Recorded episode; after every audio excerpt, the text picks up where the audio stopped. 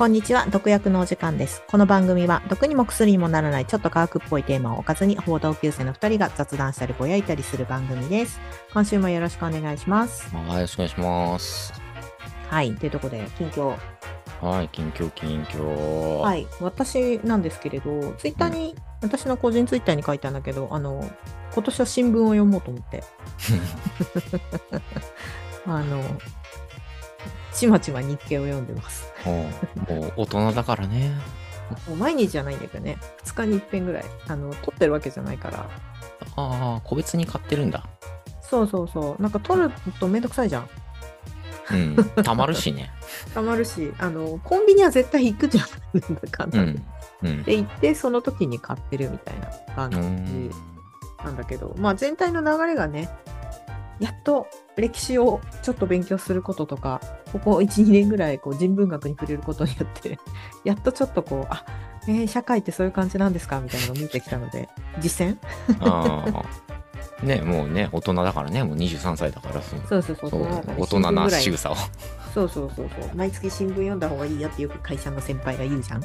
そうね、うんし新人の時言われたね、新聞読めってね。ね、めっちゃ言うでしょ ?1 ヶ月ぐらいまずちゃんと読んだら、うんなんか世界の作りがわかるからって。うん。新人の時、本当に超新人の時それ言われてやった？っちなの。うん、やったんだけど、うなんか別にって感じだったんだよ。ん。うん、なんか、あの、背景がやっぱわかんないと難しいなと思う。途中から乗っかってもさっていうその話の流れが分からんのだかとかうんいう感じで、まあでも言葉になれるきっかけにはなったかなって感じはする。あー言葉言葉にはなれるし、あとなんだっけ、そのニュースから、なんだっけ、そのお客さんとの会話が広がるよって言われたんだけど、うんうんうんうん 拾った？広いや広がらないよ。なんか最近ちょっとなんか株の方がとかさ全然わかんないから 本当に、ねそれが高いのか低いのかはねえ流れを追わないと分かんないもんねそうそうそうそうそうそう。だからなんだかほら株のさブワーって書いてるじゃない日経とかだと。ああいなんか数ページぐらい渡って。株価の全部の一覧あそうそうるねそう。そう、なんかああいうの毎日追っていけばなんか動向がわかるよとかって言ってる先輩がいたんだけれど、うん。うんあみんな経済学出身とかなんじゃないのとかって今思った。まあそうだよね。もしくは就活の時にそれをすでにやってて流れがある人とかね、そうだね。そういう知識ないまま理系はやってるからさ。ちょっとね、いきなりそんなこと言われても、まずスタート地点違ったなって今思う。そうね。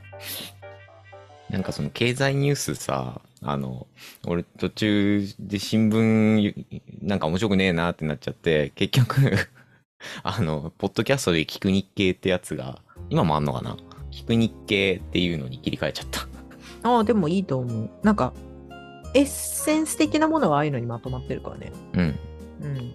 となんか音声だからね、あの、読み方がわかるし、あ、かそうだね。うん。社名とかさ、特殊な文字出されてもとかさ、うん。耳慣れない言葉はぱ音声で聞いた方が馴染み良かったなって今振り返ると思う。そうだね。ニュースでたくさん出てくる単語だからさ、うんこうなんか慣れるに、例えば忖度するとかさ。でも、なんかあれとかも、あのなんか、トレンドワードにならなかったら私多分知らなかっただろうなと。使わないよね、忖度。使わない。そう。ねでも今なんか普通に使うじゃん。なんか、うん。うん会話に出てくるから、やっぱなんかすごいなっていう。ああいう、やっぱり耳とか、ちょっとテレビとかそういうので入ってこないと使えないんだな、言葉ってって思った。うんうんうん。いや、音声で聞くと、ちょっと自分の場合はかもしれないけど、こうな馴染みがいいから、うん、あのその単語を覚える。るっていうのもちょっとあるかなって感じはするよね。ほら、あの、ポッドキャストでポッドキャストの宣伝してる感じだよね、これ。そうそう。で耳で入ったものってすぐ口で使うから、うんうんうん、人の口癖とか使っちゃったりするじゃん。うん。うん。うん。とか、気になったキーワードとかさ、うん。あので出てきたりしたら言っちゃったりとかするから。ああ、なんかマイブームキーワードをやたら喋る人いるよね。うん。ね、そういうのもまあ、自分もやってたんだろうなって感じだね。そうね。だからやっぱり意外とポッドキャストっていいんじゃないかって素晴らしいまとめ方、素晴らしい。そしてこ、この番組は、スポンサーなども受け付けております。受け付けてる。企業案件受け付けております。よく眠れるやつお願いします。確かに。はい。じゃあ、はいねぼちゃんの。はい俺の近況ね、あの、今収録しているのが1月の前半うん。なんだけれど、昨年の配信等で少し話題になりまして、なんかう、ん。妙にそこだけ反響が良かった福袋ですね。えー普段俺買わないんだけど、今回は買いましたうん。買いましたんで、予告です。うん。えっ、と、何個か先のエピソードでやると思うけど、開封今します。楽しみ。ね。今するし、うん。あの、ちょっと先出ししとくと、あの、ビタミンおすすめの食べ物です。うん。そう、食べ物。なんで、あの、開封した後はなんか食べていくかもしれないですけどね。そうね。うんね、それはね、それでね。食べながら雑談するかもしれないけれど、予告です。はいいや、久しぶりに買いましたな。バリバリバリっ福ていう音がいいよね。うん開けるときに。袋開ける時の音の乗せよう。よし。そうだね。いいと思う。うん。久しぶりに福袋を選んでみて、まあ、お面白かったね。今こんな感じなんだねっていうのを久しぶりに見て、そうだね。情報が溢れてる。結構何でもかんでも福袋あるね、今。あるあるあるある。まだ売ってるしね、場所によっては。あ、そっか。うん。まだこれから新春のみたいな感じで、ちょっと名前変えて福箱みたいなのが置いてたりする。あーうん。お菓子詰め合わせとかまだいっぱいあったよ。なんかそのままパッケージを変えてっていうかさ、袋を変えてバレンタインギフトとかやってそうだよね。あ、そうそうそうそうそう、来そうだなと思って見てた。で、それが終わったらほ、また包み変えてホワイトデーギフトっつって。うん。それでみんな買うんだったらね、なんかまとまってるとお得感あるからな。妙にまあそうだね。うん。じゃあ、今週は科学ニュースうい。スうん。す で、これは、うーんとね、に後で日経のその一応ウェブにもね、載ってたんだけど、日経に登録をしていないと、ちょっとね、読めない記事うんなんですよ。うん、で、で、えっ、と、その後、それに関する、まあ、論文を見つけたので、その論文をちらっとの題名を言えばいいかな？うんこれは後で、えっ、と、概要、概要のとか貼ってるんですけれど、定置網に、これなんていうの？入門した？クロマグロの幼魚の放流技術の開発っていうもうね、何言ってるかよくわかんないよね。で、これが、えっ、と、元旦、元旦のね、新聞結構読み比べてみたんだけど、面白くって、その今年注目する企業とか、あと技術とかっていうものが結構特集されていたの。うんうんで、何個か、あの、ねぶちゃんこれ面白そうって言ってパシャって言って送ったりとかしてたんうんうんうん。ですけれど、その中で、えっ、と、漁業に関する研究をされてる方がいて、うん。で、この方は、えっ、と、株式会社堀江っていうところの代表取締役の方が出てるんですけど、野呂さんっていう方が。うんで、この人が、えっ、と、陸奥の方出身？6つ。うんうん。東北の方。うん。東北の出身で、でも小さい頃から魚釣りに夢中で、水産関係の仕事がつきたいと思ってて、東京水産大学に行って、うんで、故郷に戻ってきて、まあ、漁業に関する仕事を、で、青森県庁で水産職をやっていたっていう方。うんで、その時に、まあ、県職員をしていたんだけれど、あまりにもみ、その、まあ、水揚げっていうか、まあ、漁港を回ってみると、や、魚が安すぎると。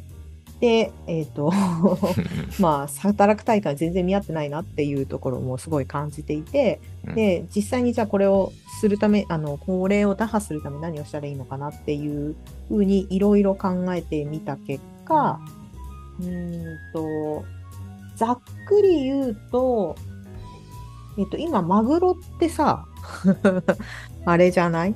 あの、資産がすごいなんかいろんなところでこう、要は、中国がすごく消費するようになっちゃったから、うん。あんまり取れなくなっちゃってきてるっていうのと、逆に今度取られすぎちゃって資源としてこう結構枯渇してるみたいな話っていうのは耳にした方がいるかなと思うんですけれど、えっ、と、そういうふうになんかその、世界が言う割には、実際のところ、クロマグロの量の現状をデータとして誰も取ってないんだって。ああ、そうなの。うん。だから実あの資源を管理するのであれば、そもそも今ある資源ってどのぐらいなのっていうのも、誰も分かっていないのになんで話進めるんですかっていうのがこの人の多分出発点。なんだろうなっていう読んでて私そんなに詳しくないんだけれど、うんこの新聞とそのちょっと載ってる論文を読んでる感じだとうんでまあこのクロマグロっていうのはかなり乱獲されていったから2015年から各国の水揚げ量を規制されることになったっていううん。なったんだって。で、えっ、と、まあ、現状知らないのに、その規制するとおかしくないっていうところで、この人が何したのかっていうと、まあ、定置網に、まあ、要はセンサーをつけていて、このまま読むと新聞に書いてること、うん。沖合に設置した大型の定置網の内部に間仕切りなどをかけてカーテン状の網を設けて、まあ、浅い層を浅い上の方をあやぐモグロと、まあ、深い層を好むブリやタイを分離することによって、うんでマグロがどのぐらいこう通ってるのかっていうのを、まあ、単純にシンプルに測るようにしたんだってうん。結構なんか仕組みとしては割とシンプルだなと思ったんだけれど、まあそうだよね。自動改札みたいな仕組みあればいけるもん。あ、そうそうそうそう。あ、すごくわかりやすい。うん、そう。で、えっ、と、小さすぎるマグロっていうのはやっぱ取っちゃいけないんだって当たり前なんだけど。ああ、そうね。うん。うん。で、えっ、と、なんかその、この中途中書いてたんだけど、なんかマグロを取って取れたってやっても小さいと、むちゃくちゃ頑張ったのに、それをやっぱり結局リリースするっていうことになって、今日は何も取れませんでしたみたいな感じで、あの、全然お金が入ってこないみたいな人たちを見てるから、あ あ、調査兵団みたいになってるってことか。そうそうそうそう。確かに。だからそういうこともそういう要は無駄な労力を減らすためにもうん。どこの辺りにどのぐらいの量のマグロがいるのかっていうのをいろんなところに置いてでデータを取ってるんだって。うんうん、でこれが、えー、と東京水産大学の教授と一緒にやってるよっていう。うん。うん。でこのでそれがちゃんとデータとして蓄積してるんだってさ数値として。うん。うん。うん。で本当になんかその温暖化でなんかマグロのほらよく言うじゃない黒潮の影響でが暖かくなっちゃったからあのあの北の方の海に暖かいえっ、となんだっけ暖流の魚がいるみたいな話とかってたまに聞くじゃない？うん。うん。うんでこれ本当に実際それ数値ってどうなのっていうのってああ、そっか。まあ、理論上はそうだろうって言ってる。そうそうそうそうそう、うんだからこのでなんか今これを何何年かぐらい？3年分やってみたんだってうん。で3年分やってみた結果、えー、と結構いいデータが集まってきたっていうのとあと実際にそのマグロって結構いろんなところぐる回ってるんだけれど、何度も言うけどそのどこマグロがそのマグロがその日本海の近くにいるマグロがどこを通ってるのかっていうデータないんだってうん。うん。だからこの人は小さいマグロに発信機つけてマグロのデータ取ってるのはいはいはい。なるほど。個体を追跡するわけだよね。そうそうそうそうそう。で、3年分それをやっていて、うん。で、結構データ溜まってきたよっていう。今のそのいわゆる日本の近郊の漁業のところに、まあ、この人今多分マグロからスタート、小さなマグロからっていうふうに書いてるけれど、マグロだけじゃなくて多分他の魚とかもやれば、うんそのデータとして、なんとなくこう温暖化だから みたいな話じゃなくて、うん。実際にそのデータとしてあの漁漁業のこの場所がうんどう変化してるかっていうのが視覚化できるよね。でその視覚化があればもっと効率的に漁師さんも仕事ができるし当たり前なんだけれど、うんでお魚のその価格も安定してくるからうんある程度その生活も安定してくるよねっていうところで最終的にこの野呂さんっていうのはその漁師の人たちが安定的にちゃんと仕事としてできるような環境づくりの一歩をしたいっていうのが目標なんだって、うん。自分なぜなら自分も漁師で、うん本当にこの人が自分でやってる人だからうん。あの漁師でであのずっと死ぬまで漁師漁をしたいと思ってるからだっていう話をしていて、でさらにこの人すごいのは今度博士号を取るんだって。あら。そう。あら。あら。えなんかお仲間？そうそうそう。ちなみにこの人の5年で38歳で出てるんですけれど。なんでこの人がその博士号を取るかって東京海洋大学海外の水産業者の話をしていると海外だとそのうん海洋系の博士号を持ってる人たちが当たり前にあの話をしていてでそういう人たちがすごく影響力あるんだって海外のその水産のうん。うん。業の場所だとだからすごい夢あるな夢があるっていうかまあ、夢があるっていうか、まず一つ思ったのは、え、データなかったのって思ったの。そうだね。まずそっからだね。うんあれ？みたいな。うん。確かに何を基準にして、そのデータを取るかっていうのは、ちょっと私全然このね、魚とかこういう形態のことについてわからないけれど、うんでも、日本でよく取れるさ、魚とか だったら、何かしら、そのデータってきちんと測ってたんじゃないかなと思ったんだけれど、全くそういうのがないんだっていう、数値化されてなかったんだっていうことに、超びっくりしたの。うん。うん。で、逆に、こ今後その数値化っていうことが、まあ多分その技術も上がってるからできるのかなと思って、うんうん。そのマイクロチップつけてマグロにこう定点観測するみたいなことって、今の技術だからできるってことなのであれば、うんすごい可能性広がるんじゃないかなって思った。うんうん。すごい、38歳結構若い。ね。そうね。でもまあ、うん俺たちよりはだいぶ年上だけどね。うん。そうそうそうそう、年上なんだけれど。でもまあでも若いのに、大学院取って、ちゃんと大学の研究者の人とやって、うんで、他の水産系の大学の人ともっと、あのー関係性を作りながら、うんその日本全体の漁業に関して、まあ、データとか、その科学からちゃんとフォローしていきたいっていうのって、聞いたことなかったなって思ったの。あんまり。うん。うんうんうん。うん。うん。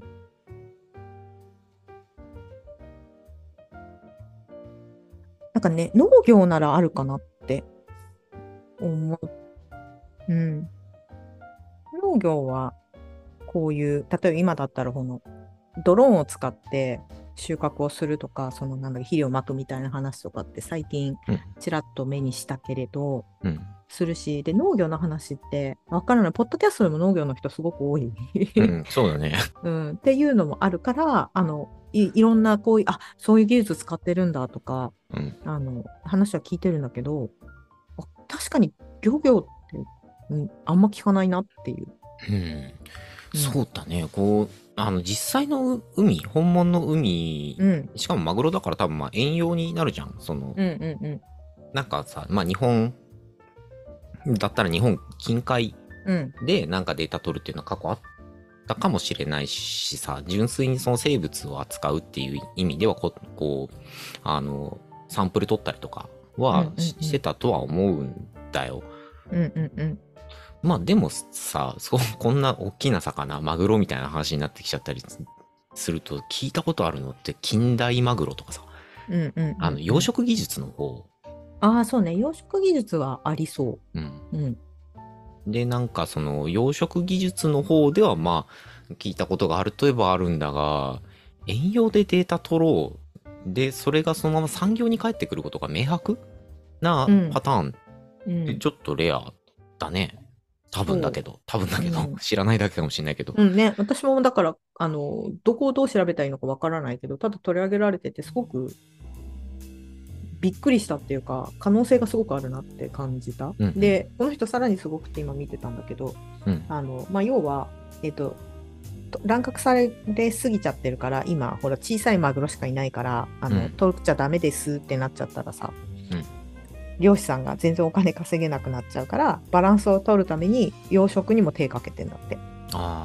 うん、でちゃんと養殖で、うんそのその時は養殖でじゃあ食べれるようにしようみたいな感じでどうやったらそれがうまくいくかっていうことまで手広げてるっていうからうん。ものすごくこのなんだろう ビジネスとうんその科学科学というかこのことと自然科学とうん。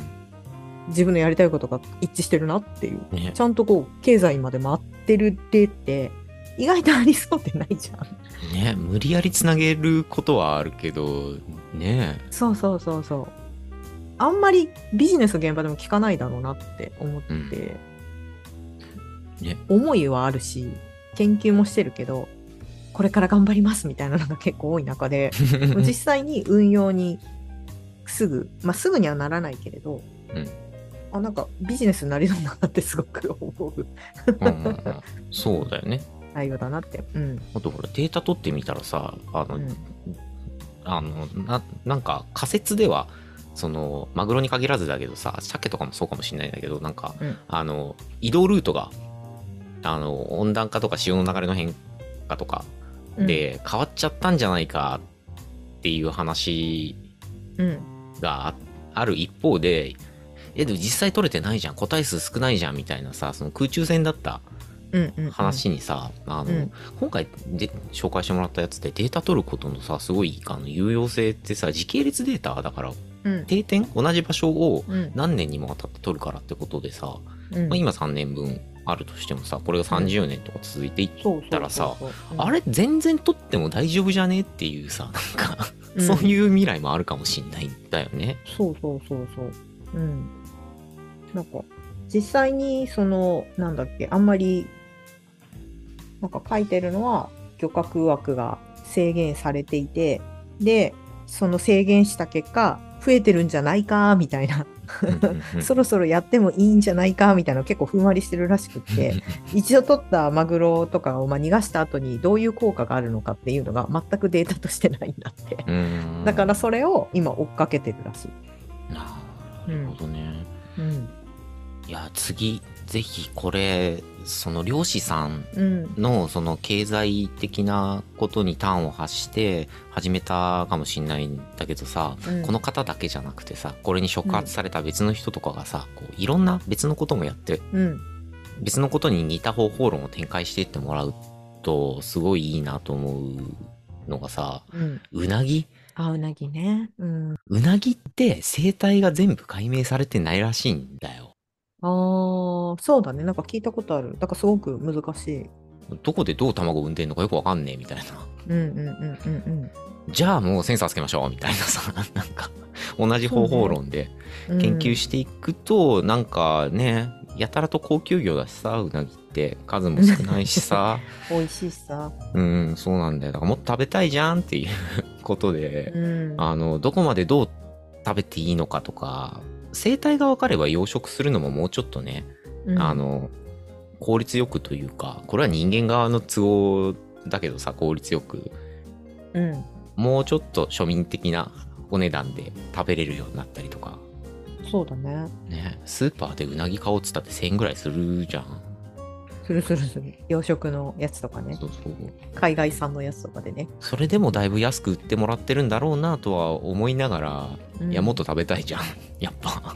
うん。ね。体にいいし。ほんとほんと。で、書いてるけど、課題はこの現場で得た知見とか、出たデータをどうやって発信して使ってもらうかっていうのが課題って書いてた。うん。うん。そうだよね。遠洋で取ったデータだからさ、一つの国の独占されたデータであってはいけないうん。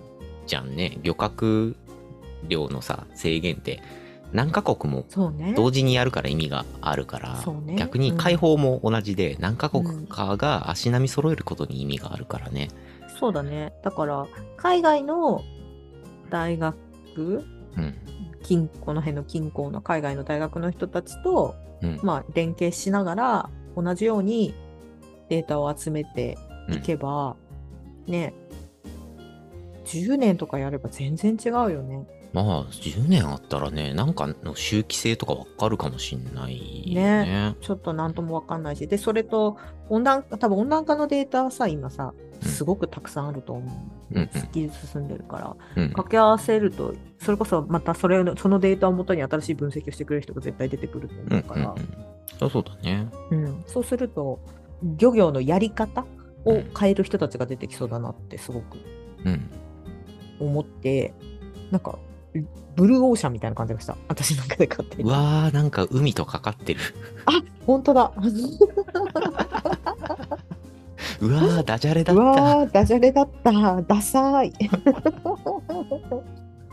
はい。っていうはい。感じの、なので、ちょっとあの概要に載せておくので、興味がある人はぜひ見てもらえれば、結構しっかり論文も、この方が書いた論文とかも載ってるし、なんか、クラウドファンディングうんうん。とかやっても良さそうだなってちょっと思ったの。なんか、場所によってはね、うん。なんか協力してくれる人いそうと思って。うん、そうだね。マグロはみんな、みんな好きって言うとあれだけど、まあ、みんな大好きじゃんそうね、食べれなくなっちゃうの、ちょっと悲しいから、そうだよな。えっ、と、自分の生活を立ててる人たちもいるわけだから、そういう人たちのためにもデータが広がったら、データとかが広がればいいなっていうのと、あとちょっと統計学をかじってる我々からすると、それどうやって使われるんだろうねっていう興味にもなるかなと思って、うんうん。うん、今回紹介したっていう。あれだよね、これい、いろんな場所でやってさ、それをさ、時系列っていうさ、次元としては時間っていう次元でうんうん。一箇所の分を並べるけど、それを地図上に大量に配置した時とかもまた面白そう。そうだよね。だからなんか、クラファンみたいな感じでお金を、うん。あの、投じるっていう参加の仕方もあるかもしれないし、もしその、ね、自分も研究やってもいいよっていう方なんかは本当にマグロ以外のうん。ものを狙うでもいいし、うん。あの、海のデータって結構、取ったら楽しいことが起きるよっていうのに、こう実際研究者として参加うん。したりね、その別に研究者の身分じゃなくてもね、うん。あの在野研究としてその日本の遠洋じゃなくてうん。近海で似たことやってみるとか、そうね。したらそれがさ、なんかオープンデータとしてこうドーンって出たらね。どっかに公開されてたらいじって遊ぶよね。そう、あの、いっぱいいろんな統計お好きな、分析お好きな方々が世界中いるから、うんいろんな解釈が出て、そこから新しいこう発想、アイデア、論文、解析が出てくるんだったら、すごくいいことだと思う。ちょっと私ね、このうん。水産系は、ま、全く弱いんだけれど、うん。統計として考えてもデータを取るってすごい大事なことだと思うから、やっぱりデータないとね。うん。そう、しかも、なんか、ふんわりじゃなくて生のリアルのデータじゃん。マグロの背中にさ、発信機つけてやってるとかっていう。だから、ちょっと、追ってみたいなと。うんうん。うん。ね、取り上げてもらいたいなと思った、これから。それでマグロ、それでさ、うん。あの、いやーやってみたら結構マグロが絶滅危惧種でしたわっていう事実が分かっちゃったりするとちょっと残残念なことだけど。残念、残念だけどしょうがないよね。ほら、アワビもさ、最近あれでしょ絶滅危惧種になったでしょああ、そうなの？うん。あら、あの、お正月に食べられた方多いでしょうが、うん。アワビ高級品最になっちゃうし後かも、最後かもよ。最後かもしれない。もう取っちゃいけないかもしれない。でもな、なったって出てた、この間。あら、あら、うんだから高級食材、そんなめったに食えないけど。まあね、だから美味しいから乱獲しちゃうとっていうことはあるよね。うん。ただ、実際どうなんだろうっていうのが分かんないと、うん。なんかマグロって昔あったんだよねってなるんじゃなくて、まあ今こんだけ減ってて、でも逆に言うと、例えば時間が経てばこのぐらい復活するよと思うから、うん。ね、値段が多分折り合いこのあたりでつくよねっていううん。ような感じになれば、まあ、こ もしかしたら超高級食材になっちゃうかもしれないしね。そうだよね。なんか、カジュアルにツナ缶とか食ってっけど、あれもマグロだしな。あれが高級食材になっちゃったらちょっと、いや、そうね、寂しいよね。ね。うん。なんか、さあ、昔はツナマヨおにぎりなんていうのがコンビニに売ってたんだって、みたいな時代になったら嫌だな。そうそうそう、めっちゃ美味しかったらしいよ、みたいなね。うんね。あ、なんかおじいちゃん食べたことあるのって言われたりしてね。あるよーうまかったよってね、ツナあマヨね。の当時はね、ツナマヨはコンビニのおにぎりの看板だったんだけどね、つって。そうならないことを願うしかないね。ほんとねなこと言ってるけど。でもどっちにしてもファクトがわかるっていうことからスタートだよね。うん、そうね、それがすごく大事。うんはい。っていうところで、今回は、えっ、と、株式会社堀江さんの取締役、野呂秀樹さんが、マグロに関するスマート低賃問についての研究を日経新聞の元旦の記事からピックアップさせてもらいました。内容は概要欄に、えっ、と、ホームページと関連する論文と、まあ、日経の一応ホームページに載せておこうかなと思いますので、よかったら見てください。はーい。はい。じゃあ、業務連絡。はーい。じゃあ業務連絡をします。え番組の感想とか、ハッシュタグ、毒薬でつぶやいてくれたら見ております。いつもありがとうございます。毒薬の表記はカタカナでもひらがなでもどっちでも結構です。あと、直接お便りいただけたりする方は、概要欄に Twitter アカウント、メアド等記載してますんで、そちらまでお願いします。はーい。毒にも薬にもならないラジオ、毒薬は毎週月曜日に配信予定です。はい。また毒薬処方しときますね。さよなら。さよなら。